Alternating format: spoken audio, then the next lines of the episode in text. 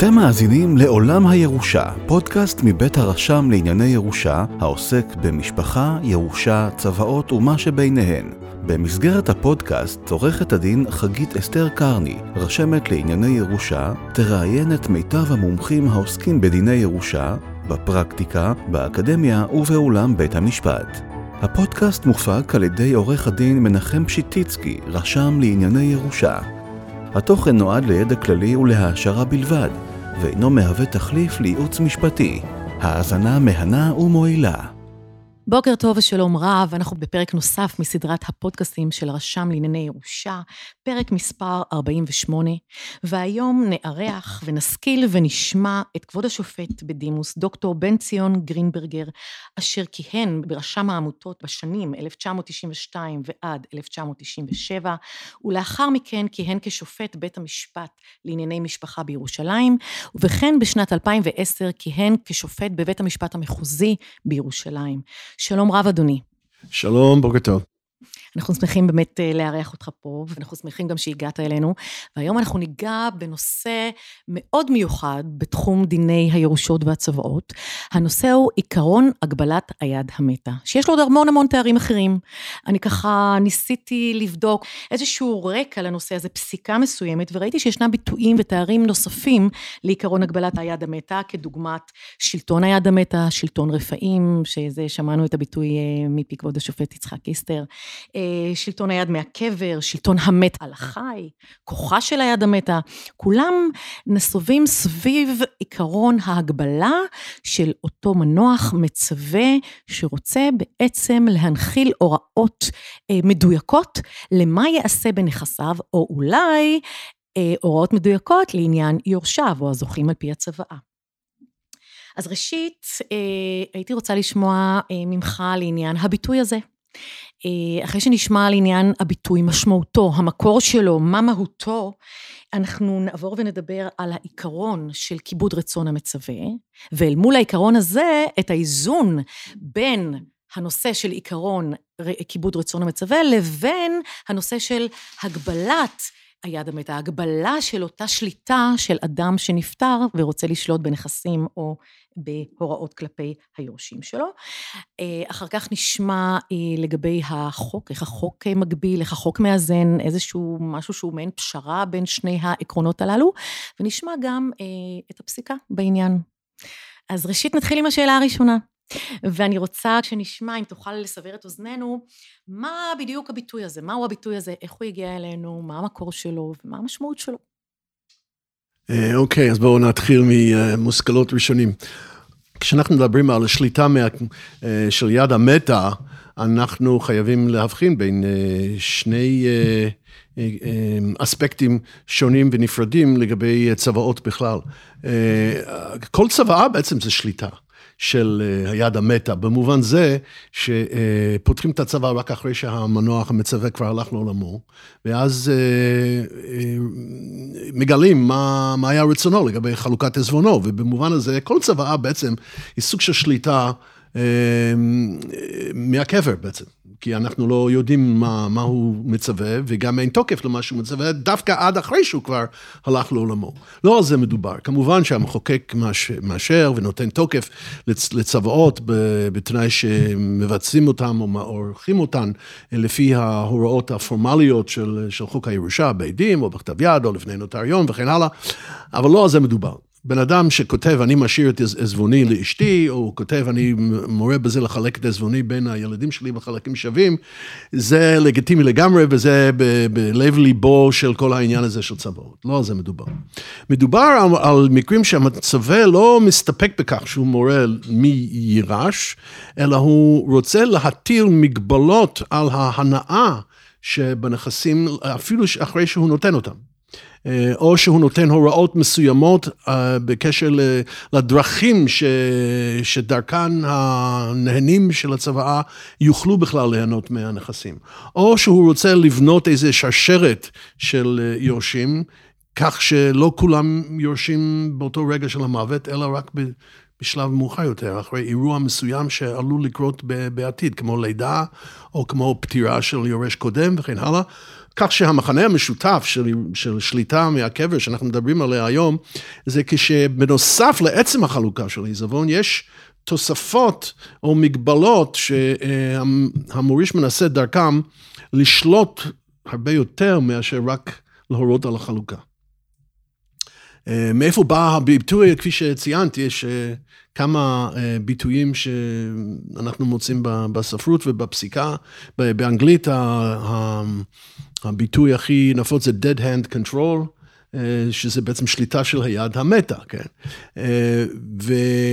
והמקורות של הבעיה הזאת, שעלתה בפסיקה באנגליה, אפשר ללכת אחורה יותר מ-500 שנה.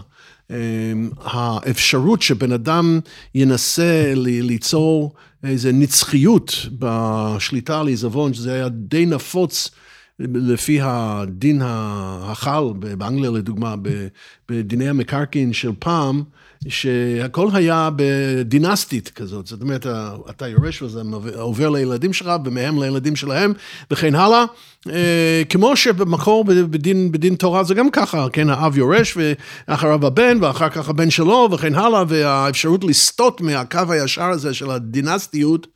היא אה, מאוד אה, מצומצמת. אז לכן זה היה מאוד מאוד נפוץ, הניסיונות האלה להנציח את השליטה על הדרך שבה העיזבון יעבור מדור לדור, זה יצר את, ה, את ההתעסקות של הפסיקה במדינות האנגלוסקסיות, במיוחד באנגליה, שיצרו את מה שנקרא ה-rule against perpetuities, שזה הכלל נגד נצחיות. והתפתחו כללים שמצמצמים את האפשרות של המוריש להנציח את השליטה שלו על עיזבון עד לגבול מסוים, וה-rule against perpetuities יצר אה, ספרות ענפה מאוד בפסיקה ובספרות אה, במדינות האנגלוסקסיות, לאט לאט זה הולך ונעלם. אה, ברוב המדינות בארצות הברית כבר אין כלל נגד נצחיות. ו... וזאת למה? וזאת כיוון שמצאו דרכים יותר אפקטיביות למנוע את זה, וזה המיסוי. מיסוי של עזבונות.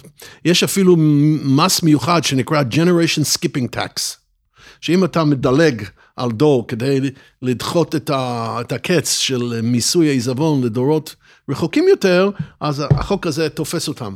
מאוד מסובך, מאוד מורכב, אה, אבל אה, זה יותר אפקטיבי. ברגע שזה נוגע לכיס של המוריש, אז הוא חושב פעמיים. ואם הוא עושה את זה, אז המדינה לוקחת את הנתח שלה.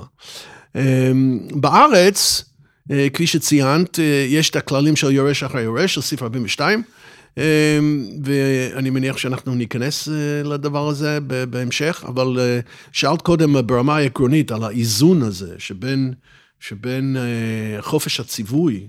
אז כן, אני רק רוצה ככה, מתוך הדברים שלך, שמענו בעצם איפה זה התחיל ואיפה זה נמצא ואיך זה נמצא בארצות אחרות ולאן זה הגיע כיום. ואצלנו באמת, אם אני מסתכלת, לפני שבאמת אתה אה, אה, מספר על אותם דברים, אני רואה שמכוח מכוח הצבא, מכוח החוק, שנותן בעצם את הסמכות למצווה לרשום צוואה, כדי להחליט מה יהיה ברכושו, ולא אה, ללכת בהתאם לחלוקת העזבון בהתאם לחוק הירושה, יש פה איזשהו כוח למצווה בעצם להחליט מה הוא רוצה, איך הוא רוצה לראות את המשך עתיד הנכסים שהוא צבר אותם. אז עד איפה הגבול באמת עובר? זאת אומרת, איך אנחנו יודעים אם מצד אחד יש לנו את חוק הירושה שנותן את הסמכות הזאת, ואנחנו רואים כחוט השני זה עובר גם אה, בחוק הירושה וגם בפסיקה, כיבוד רצון המצווה וכיבוד רצון המת, איפה באמת הגבולות האלה? היכן זה מיושם? המגבלות שהמחוקק הישראלי קבע אותן הן משני סוגים.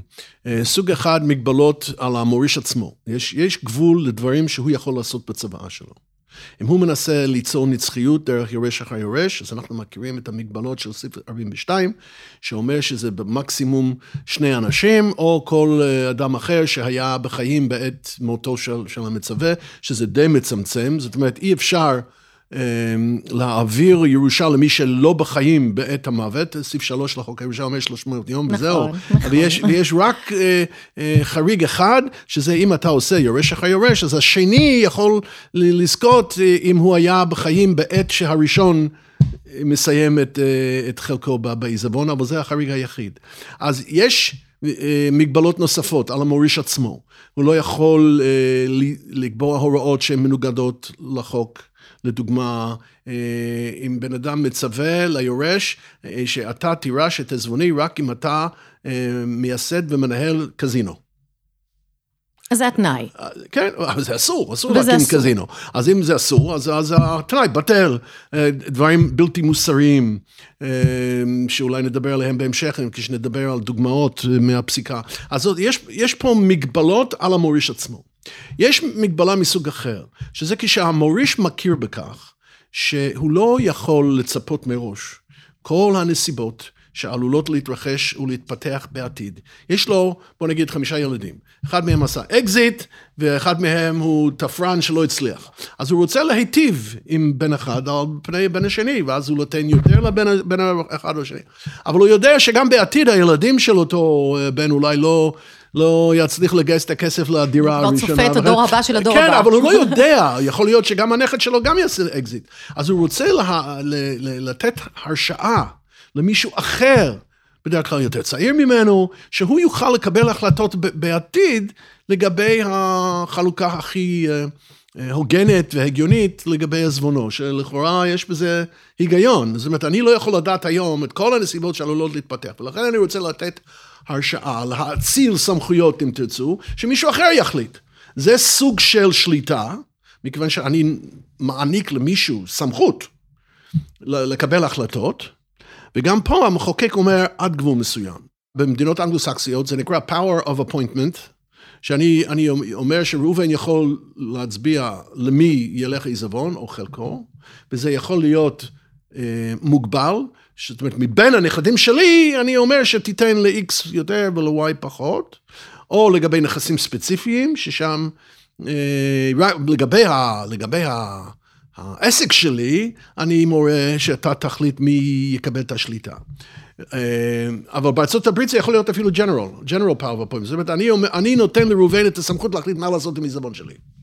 פה זה לא, זה, זה בלתי אפשרי. בסעיף 29, 29, זה מה שרציתי לשאול. סעיף 29 אומר ש-General Power of Appointment, זאת אומרת, אם אתה רק נותן הרש, איזו הרשאה כללית, אתה תחליט מה לעשות עם עיזבון, זה לא הולך, מכיוון ש-28 כבר קבע שהצוואה נעשית על ידי המצווה עצמו, וזה פעולה, אמ, מעשה אישי, ולכן אי אפשר להציל סמכויות. אבל אם זה מצומצם, אז כן, אז זו, זו שליטה מסוג אחר. זאת אומרת, אני לא מטיל תנאים, אלא אני מעביר את כוח ההחלטה למישהו אחר. שיחליט אחרי מותי.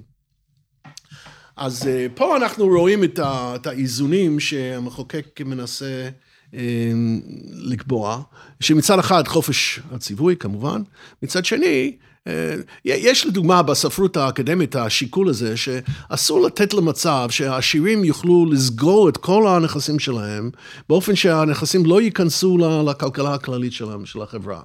זה דבר שלילי. ולכן צריכים להגביל את האפשרות של סגירת העיזבון למשך, למשך דורות. היו כאלה שרצו להסיק את, את התוצאה הזאת על ידי מיסוי כבד.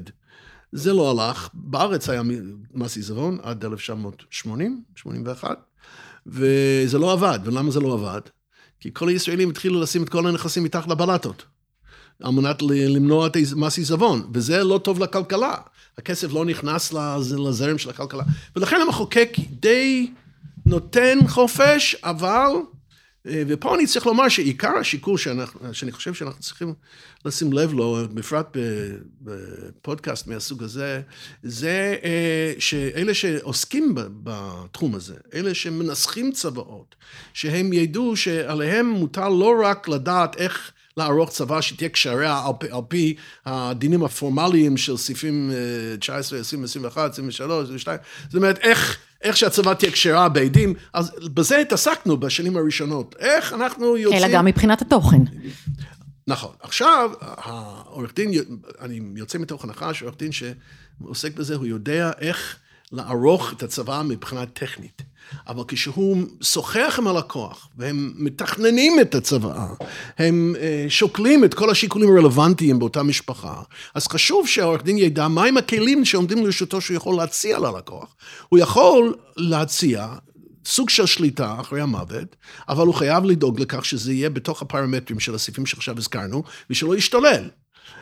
אם כי, אולי נגיע לזה כשנדבר על הפסיקה, גם, גם אם הוא לא עומד בדרישות של הסעיפים שהזכרנו, יכול מאוד להיות שיהיו דרכים איך להכשיר דברים כאלה, אבל זה נדבר בהמשך אולי. כלומר, בעצם מה שאתה אומר זה כבר בשלב העריכה, אצל עורך הדין שעורך את הצוואה, כבר אז לשים לב להגבלות המצויות בחוק ובפסיקה, ולתכנן את כתיבת הצוואה בהתאם להגבלות האלה, למגבלות האלה. כדי לתת ל- ל- ללקוח את מקסימום האיזון. שכן קיים, ולא לעבור את הגבול. נכון, מצד כלומר, שני, מצד שני, עורכי דין גם צריכים לדעת את הכללים האלה, כשהם מייצגים איזה יורש או גורם אחר שרואה את עצמו פגוע מהצוואה והוא רוצה לתקוף את הצוואה.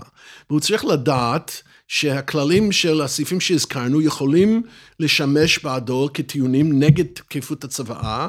עורכי דין כולם יודעים חוסר כשירות. אם הוא היה לא נורמלי. או השפעה בלתי הוגנת. אבל שהוא עבר על המגבלות של יורש אחר יורש, או שאפשר לתקוף איזה סעיף בצבא כאילו שהיא לא מוסרית, או משהו כזה, שזה די אמורפי, ופה יש מקום להיכנס לטיעונים שאולי יעזרו לו. אז לכן גם עורך דין שכותב את הצבא, וגם עורך דין שתוקף צבא שכבר נמצאת על הפרק, חשוב מאוד שידע מהם הכלים שעומדים לרשותו. ובעזרת אותם כלים, בעצם הוא כבר בשלב הראשוני הזה עורך את אותו איזון בין שני העקרונות, העיקרון של כיבוד רצון המת, לעומת העיקרון של הגבלת היד המתה, כבר בשלב אכן. הראשוני. ושלא נגיע למצב שבו אחר כך, לאחר אה, לכתו של האדם המצווה לבית עולמו, ולאחר אריכות ימים, אה, וכשירצו לקיים את אותה צוואה, וכשירצו להעביר נכסים אה, בהתאם לאותה צוואה, ייתקלו באותו תנאי שהוא יהיה בעייתי מבחינת אה, מכירת דירה, ואנחנו נדבר על כך עוד מעט בדוגמאות שהפסיקה באמת אה, עסקה בהן. אכן. אה, אולי, אולי נזכור אה, אה, שאת מדברת על, על חופש הציווי כאחד מהעקרונות שהחוק אה, בנוי עליו. אה, בית המשפט אה, הזכיר בכמה הזדמנויות את הכלל העל של פרשנות צוואות, שנקרא מצווה לקיים דברי המת. וזה אומר שכשיש לך אופציות של פרשנות, ואופציה אחת ת- תביא לפסלות הצוואה, ואופציה שנייה אולי להכשיר אותה, אז הנטייה תמיד תהיה, אם אנחנו יודעים מה, למה המצווה התכוון, מה עומד דעתו, כן. כן, מה, כן, אז אה, עדיף הפרשנות שתיתן תוקף. בגלל מצווה לקיים דברי אמת, שבית משפט העליון, השופט חשן כבר כתב שזה כלל העל, או עיקרון על של, של כל המלאכה של בתי משפט בפרשנות צוות. הכלל הזה, המקור שלו הוא במשפט העברי, בתלמוד זה מופיע כבר, מצווה לקיים דברי אמת, אלא ששם, במסורת ההלכתית, מצווה לקיים דברי אמת היא אה, כלי שיוצר שיוצר את התוקף של ההוראות. זאת אומרת, אם אין צוואה כשרה בכל דרך אחרת, עצם העובדה שהמנוח ציווה א', ב', ג', אני מגייס את מצווה לקיים דברי אמת, לומר, אני הולך לקיים את הוראתו, כיוון שיש מצווה לקיים את דבריו. בדין האזרחי, התוקף של הצוואה איננה אה, תלויה במצווה לקיים דברי אמת. התוקף של הצוואה זה פונקציה של החוק. אבל מצווה לקיים זה כלי פרשני. וזה כלי, כלי פרשני שמקיים את חופש הציווי. אז חופש הציווי הוא מאוד מאוד קריטי, ולכן בתי המשפט נוטים ליישם את המגבלות שדיברנו עליהן ממש בצמצום. ולדוגמה, תנאי סילוקין, שזה דבר שמופיע לא מעט. מה זה תנאי סילוקין? שהמוריש כבר מריח שיש כאלה בין היורשים שלו שעלולים לתקוף את הצבא שלו, כי הוא מעדיף בן אחד על פני בן שני לדוגמה, והם אה, יטענו שהוא לא היה כשיר, השפעה הוגנת, כפי שאמרנו. אז הוא מכניס סעיף בתוך הצוואה, שכתוב שאם אחד מיורשיי יתקוף את הצוואה בבית המשפט ויטען ש, שהצוואה איננה תקפה, הוא יקבל אז, שקל. אז הוא, כן, או שהוא מפסיד את, את מה ש... אז כמובן הצבא צריכה לתת לו משהו, אחרת אין לו מה להפסיד. אבל הוא יפסיד את... את, את והטענה עלתה שזה, אולי, אולי זה מנוגד לתקנת הציבור, מכיוון שזה חוסם את דרכו של היורש מלהגיע לבית המשפט, כי הוא חושש שהוא יפסיד את, את הכל. זאת אומרת, אה, המוריש נותן לו עשרת אלפים דולר, בעיזבון של עשרה מיליון. כן, שהוא ואח, אחד- ואח שני הם היורשים הבלעדיים, אז הוא היה צריך לרשת על פי דין חמישה מיליון דולר, כך הוא מר- מרוויח רק עשרת אלפים, אבל הוא לא רוצה לסכן את העשרת אלפים, אם, אם, הוא, אם הוא יתנגד אליה. אם הוא יתנגד ויפסיד. עליה, ודאי. ובית המשפט אה, בא ואומר שתנאי סילוקין אה, זה לא תמיד אה, דבר כל כך נורא, יש שיקולים אה, חיוביים לכבד את התנאי הזה, כי המנוח לא רצה שהשם שלו, אה, שישמיצו אותו בבית משפט, למרות שזה בדלתיים סגורות, אבל בכל זאת, וכן הלאה. ולכן השופט ברק דווקא כתב שתנאי סילוקין יהיה תלוי במידת הרצינות ותום הלב של, התנא, של המתקפה. זאת אומרת, אם יתברר שהמתקפה הייתה סבירה, גם אם היא תפסיד, אז אני לא איישם את תנאי הסילוקין. אני לא אעניש אותו, אני לא אקנוס אותו. אבל אם יתברר שהמתקפה הזאת הייתה לא מבוססת ולא רצינית, אז אני אכבד את תנאי הסילוקין. אז הנה זה מוכיח יפה מאוד איך שאנחנו מחפשים את האיזון. מצד אחד, לא להגזים, מצד שני, לכבד את הרצון של המוריש כשיש סיבות אובייקטיביות. לגיטימיות, למה שהוא ירצה שהמשפחה תימנע ממלחמה. אני חייב לומר שכשהייתי בבית משפט לענייני משפחה, לפעמים העוצמות של המלחמות בין אחים בנושאים של צוואה, אה, עלו על העוצמות של מלחמות בין אה, שני בני זוג בקשר למשמורת ילדים. אין ספק. המלחמות הכי הכי עוצמתיות היו בנושא של, של עזבונות. אז אם בן אדם בא ואומר, אני מעדיף שהמשפחה שלי לא תגרור את הצבא הזאת לבית משפט, ולכן, ולכן אני מכניס את התנאי הזה, סילוקין. זה לגיטימי. כי הוא יודע מה עלול לקרות, שלא לדבר על כמה כסף המשפחה תשרוף רק על, על הוצאות של שכר טרחה וכן הלאה, אבל המלחמות האלה אין כבר דרך איך לפשר בין הצדדים, כי המנוח כבר נמצא בקבר, אז מה שהוא כתב ומה שהוא ציווה זה כבר חרוט באבן, ולכן אה, זה יותר קשה להביא, להביא לשלום. ולכן זה לגיטימי, ולכן זה, צריך לכבד את זה, ולכן אנחנו רואים את האיזון ממש אה, במלוא היופי שלו, אני חייב לומר. כן, ומעבר לתניית הסילוקין, הייתי רוצה ככה שנצלול לתוך אה, אה, מקרים שבהם הפסיקה, איך הפסיקה התמודדה באמת עם אותן התניות, שחלקן אולי נכנסות בגדר סעיף 34, אה, וחלקן שאינן בלתי חוקיות, אה, בלתי מוסריות או בלתי אפשריות, וחלקן הן אה, הוראות שבעצם אמרו, אני מוריש את אותה דירה רק לבנותיי, רק לצורך עריכת, לצורך העניין, לעריכת מסיבה שם, או לעריכת ימים לצורך זיכרון, אבל אף אחד לא ימכור אותה, לא בדור הזה, ולא בדור הבא, ולא בדור הבא והבא וכולי. איך הפסיקה בעצם התמודדה עם דוגמאות כאלה, ומהן ההחלטות שניתנו בנושאים הללו? אז אה, קודם כל בעליון אין הרבה פסיקה, יש, אבל יש כמה אה, פסקי דין מנחים. אה, אולי הראשון שאפשר להזכיר לגבי סעיף 29, זה פסק דין יועמ"ש נגד לישיצקי, ששם האישה כתבה צוואה, המנוחה, שכתוב ככה, שהעיזבון שלה, היא נותנת, ציטוט, לחייל טוב, בן אדם. שרוצה ללמוד ואין לו אפשרות, לסייע לו ללמוד. לרכוש עבורו דירה ולקדמו בחיים. החייל יגיד קדיש לזכרי. יפה מאוד. היא רוצה לקנות לעצמה קדיש, היא מתה ערירית כמובן. ו... אמ, ואלה הנכסים שלה, והיא רוצה שיעשה כן, בהם אבל, אבל יש, יש יורשים רחוקים יותר, mm-hmm. שנכנסו לתמונה, והם אמרו שהסעיף הזה איננו תקף. כי זה לא עומד בדרישות של סעיף 9. למה? כי אין פה את המסוימות. שדרושה כדי לדעת למי הכוונה. מה זה חייל טוב? א', חייל, יש הרבה. חייל בסדיר, חייל במילואים, חייל בקבע. מהי ההגדרה של טוב?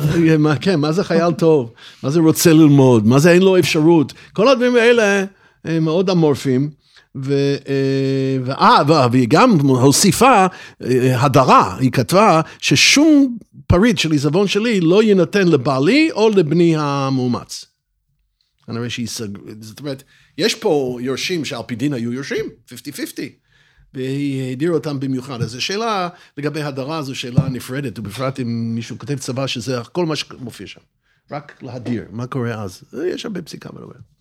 אז אה, מה הייתה התוצאה בלשיצקי? זה מאוד מעניין. בית המשפט בא ואומר שהתנאי של הגברת אינו עומד בדרישות של 29. מכיוון שאפשר אה, לתת לקבוצה, או למישהו מתוך קבוצה, ופה הקבוצה זה חיילים, כן? אז יש קבוצה. אבל חייב שהקבוצ... חייבים שהקבוצה תהיה מספיק מוגדרת, כך שיהיה ברור פלוס מינוס מתוך איזה פול של אפשרויות אני, אני, אני יכול לבחור. וחייל, וחייל טוב זה יותר מדי. יותר מדי אמורפי. צריך פה um, um, רמת פירוט מסוימת כדי ש-29 יוכל להכיר בחריג הזה. Uh, לכן בית משפט פסל את התנאי הזה, אבל הכשיר בכל זאת את הצבא. איך? נאמנות. פה הייתה דעת רוב, שופט מצה היה דעת מיעוט, שכשהיא כתבה לתת לחייל טוב, למי היא ציפתה לתת לחייל טוב? למנהל עיזבון שלה, למנהל עיזבון. ובעצם אמ, אמ, אמר בית המשפט שהיא מינתה את המנהל עיזבון שלה להיות נאמן. וברגע שאתה מעביר את העיזבון לנאמנות, להקדש, המגבלות של 42 לא חלים. מכיוון שהם חלים רק על הוראות שמתבצעות מכוח הצוואה. ברגע שהצוואה מעבירה את הנכסים לנאמנות, אז יש כבר מסגרת אחרת של חוק הנאמנות, של סעיף 17 לחוק הנאמנות, שמכיר באפשרות של יצירת הקדש פרטי, ולאו דווקא הקדש דתי או הקדש ציבורי. דיברנו על זה בפודקאסט הקודם שבו הופעתי, וזה מעורר סימן אה, של אזהרה. כיוון שאי אפשר לומר שבעקבות אה, פסק דין לישיצקי, 42 כבר לא רלוונטי. אם אתה, לא, אם אתה לא עומד בתנאים של 42, תטען נאמנות. אפשר לטעון, אפשר לטעון. אבל גם ליצירת נאמנות חייבים איזה, איזה בסיס. זאת אומרת שזה יהיה ברור, ולכן שופט מצה, אני חושב שהוא דווקא צדק. לא הייתה פה שום כוונה ליצור נאמנות, היה פה אה, חלוקת עיזבון קלאסית, ובלי שום כוונה כזו. אבל תראו, מה, מה שמעניין פה, זה רק מדגים ומדגיש עד כמה שבית המשפט ינסה לקיים את רצונו של המת. עד כדי שעשה פה תעלול, והפך את ה-42 לנאמנות כדי להציל את ה... אני לא מצאתי שום פסק דין בעליון, כמובן, לאחר מכן, שחזר על אותו, על אותו תרגיל. אז זה אה, דוגמה אחת. אה, דוגמה שנייה, אם את דיברת על מכירת, מכירת דירה, אז אה, אתם ראיתם, זו הרצאה שנתתי שהזכיר גם את המשפט העברי בנושא הזה, ואני אזכיר תשובה מלפני כ-300 שנה, שחזרה על עצמה בפסיקה בבית משפט אזרחי בישראל, של בן אדם שהשאיר אחריו דירה, והוא, והוא כתב צוואה, והוא הורה שהדירה תשמש כמגורים לילדים שלו, לילדים שלהם וכן הלאה, ואם אין צאצאים, אז ללומדי תורה וכן הלאה, אבל אסור למכור, לשעבד, לתת מתנה. למה? כי אני רוצה שהדירה הזאת תישאר בעינה, כך שבתחיית המתים, כשאני אקום לתחייה, אז יהיה לי איפה לגור. נחמד. רצונו? רצונו. אז uh, יש uh, משהו דומה בלי התחיית המתים כמובן. Uh, וזה הזכרנו קודם, זה הפסק דין של קלאפה נגד גולד, ש, ששם הייתה דירה שהמורישה נתנה לאחת משתי הבנות, כי היה סכסוך בין האימא לבין האבא. אחת הבנות תמיד סידתה עם האימא, והשנייה עם האבא. ולכן כשהאימא שחלתה סרטן וכתבה את הצוואה, השאירה את הכל לאותה בת שהייתה בצד שלה. עד כאן, מותר לה, כן. אה, אבל אה, היא גם הטילה תנאי על הבת שמקבלת את הירושה, שא', אה, שהיא לא תירש עד שהיא מגיעה לגיל 25, היא הייתה צעירה יותר, ושתיים, רק כשיוכח למנהל עיזבון שהיא לא הושפעה על ידי בעלה של המנוחה, או של אחותה המערערת. שזו, זה כבר שליטה ביחסים בין משפחתיים. בדיוק. ובית המשפט פסל את, ה, את המגבלה הזאת, אבל, אבל עצם העובדה שהיא נתנה את כל העיזבון לאחת משתי הבנות, זה לא נמצא להיות אה, מנוגד לתקנת נכון. הציבור, או מסורת, או ודאי שלא על פי החוק, זה מותר לעשות, מותר. גם אם, גם אם לא מוצדק. פה בית המשפט לא יכניס, לא, לא יפעיל את... אבל לגיטימי. כן, לא יפעיל את הכלי של סבירות, כן? בענייני, בענייני צוואה. אה, צוואתו של אדם, כבודו.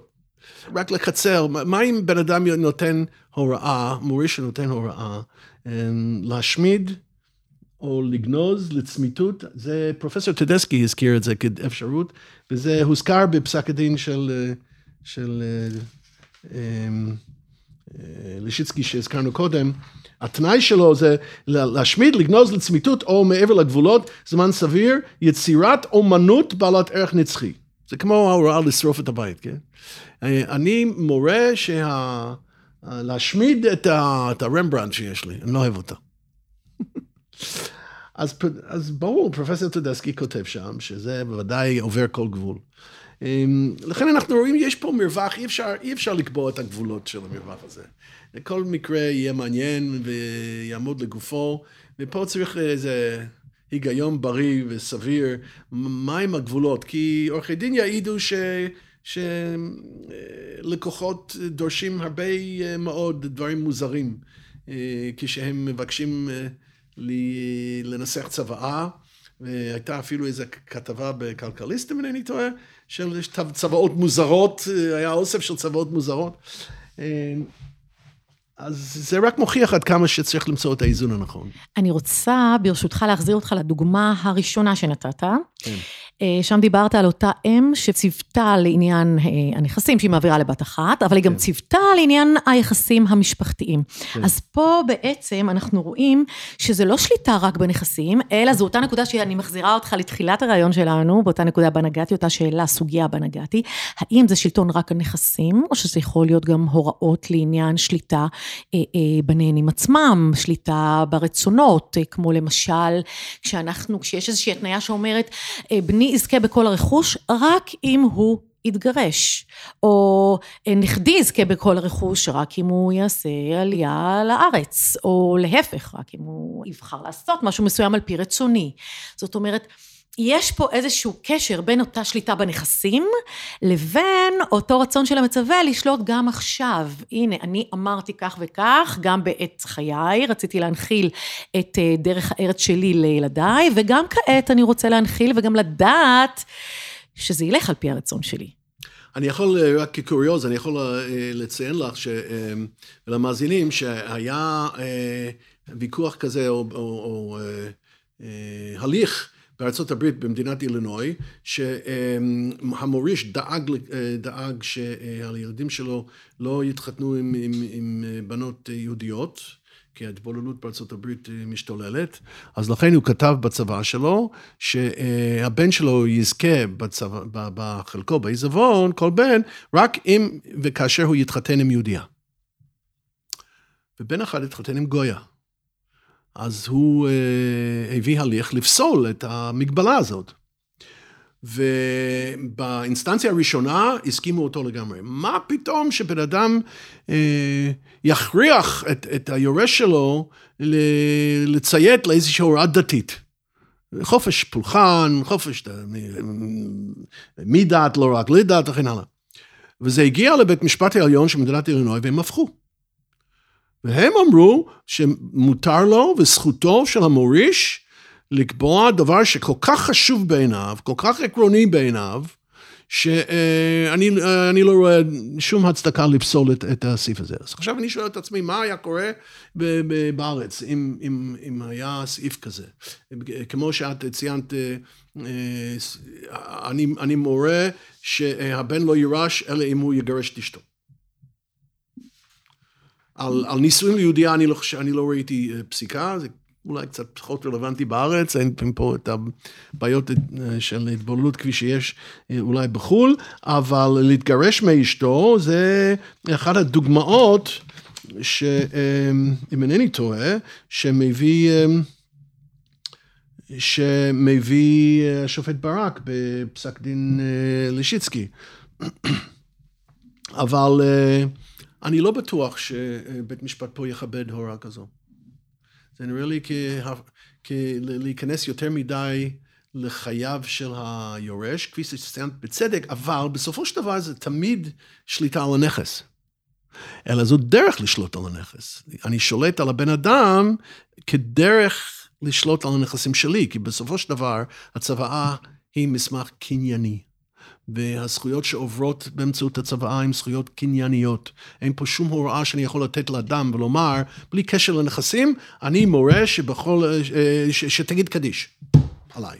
נכון. כלומר, זה הא בהא. אני לא יכול לתת לו הוראה להגיד קדיש, אני יכול לעשות את זה כתנאי לירושת הנכס. נכון. זאת אומרת, אם אתה רוצה לקבל את הנכס, אני, אני אומר שתגיד קדיש. אה, וזה מה שהגברת עשתה בתיק אה, שדיברנו עליו. אז בסופו של דבר זה תמיד שליטה על הנכס. אבל יש דרכים לשלוט על נכס באמצעות השפעה אה, או מגבלה ממש חמורה בחיי היורש, שהוא צריך ליישר קו בחיים שלו כדי לרשת את הנכס. ואז השאלה, מה יותר חשוב ליורש במקרים כאלה? בהחלט. קודם כל החכמנו ושמענו פה אה, דברים מאוד מאוד מעניינים ודוגמאות מעניינות וניתוח מעניין ורציתי לגעת בעוד דבר אחד לעניין אה, התניות שהן אה, בלתי מוסריות או בלתי אפשריות ואני ארצה לשמוע את התייחסותך בזיקה אני כאן אצטט איזשהו פסק דין אני אתן מראה למקום מי שירצה להיכנס אליו ולראות שזה ערעור אזרחי 181 על 74 שם בעמוד 78 צוין כך צוואה המתיימרת לפרוס סוכת שלומה עד סוף כל הדורות, נוגדת את כל תקנות הציבור עד כדי היות ביצועה בלתי חוקי ובלתי מוסרי או בלתי אפשרי, וגם על כן היא בטלה. הייתי רוצה לשמוע את אה, דעתך בעניין הזה. אני לא חושב שאנחנו זקוקים לקביעה כל כך מרחיקת לכת, מכיוון שאם זה לסוף כל הדורות, אז זה ייפסל ב-42. והמגבלה של יורש אחרי יורש לשניים ולא יותר, זה מגבלה שהיא קוגנטית. זאת אומרת, נכון, אה, אי אפשר להתנות עליה. כן, בסעיף 53 כתוב שאפשר להתנות על יתר הכללים של 42, אבל לא על, על זה.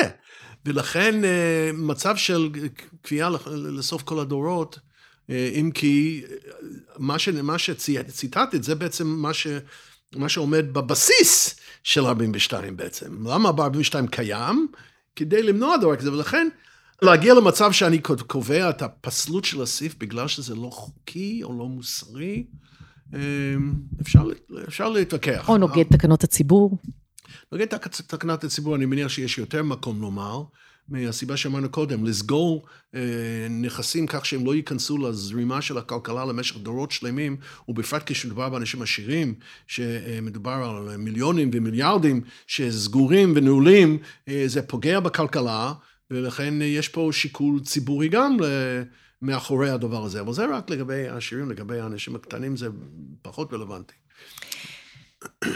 אז באמת אה, דיברנו כאן על כל הנושאים כפי שהבטחנו בהתחלה, נגענו בנושא של הגבלת היד המתה, שמענו מה זה, מה, מהו הביטוי, שלושת המילים האלו, הגבלת היד המתה, מה המקור שלו, אה, כיצד רואים את זה בחוק, כיצד רואים את זה בפסיקה, שמענו דוגמאות לכך, ואני חושבת שהרעיון הזה והשיחה הזו היו מעניינים ביותר, אה, ואני מודה לך עד מאוד על כך.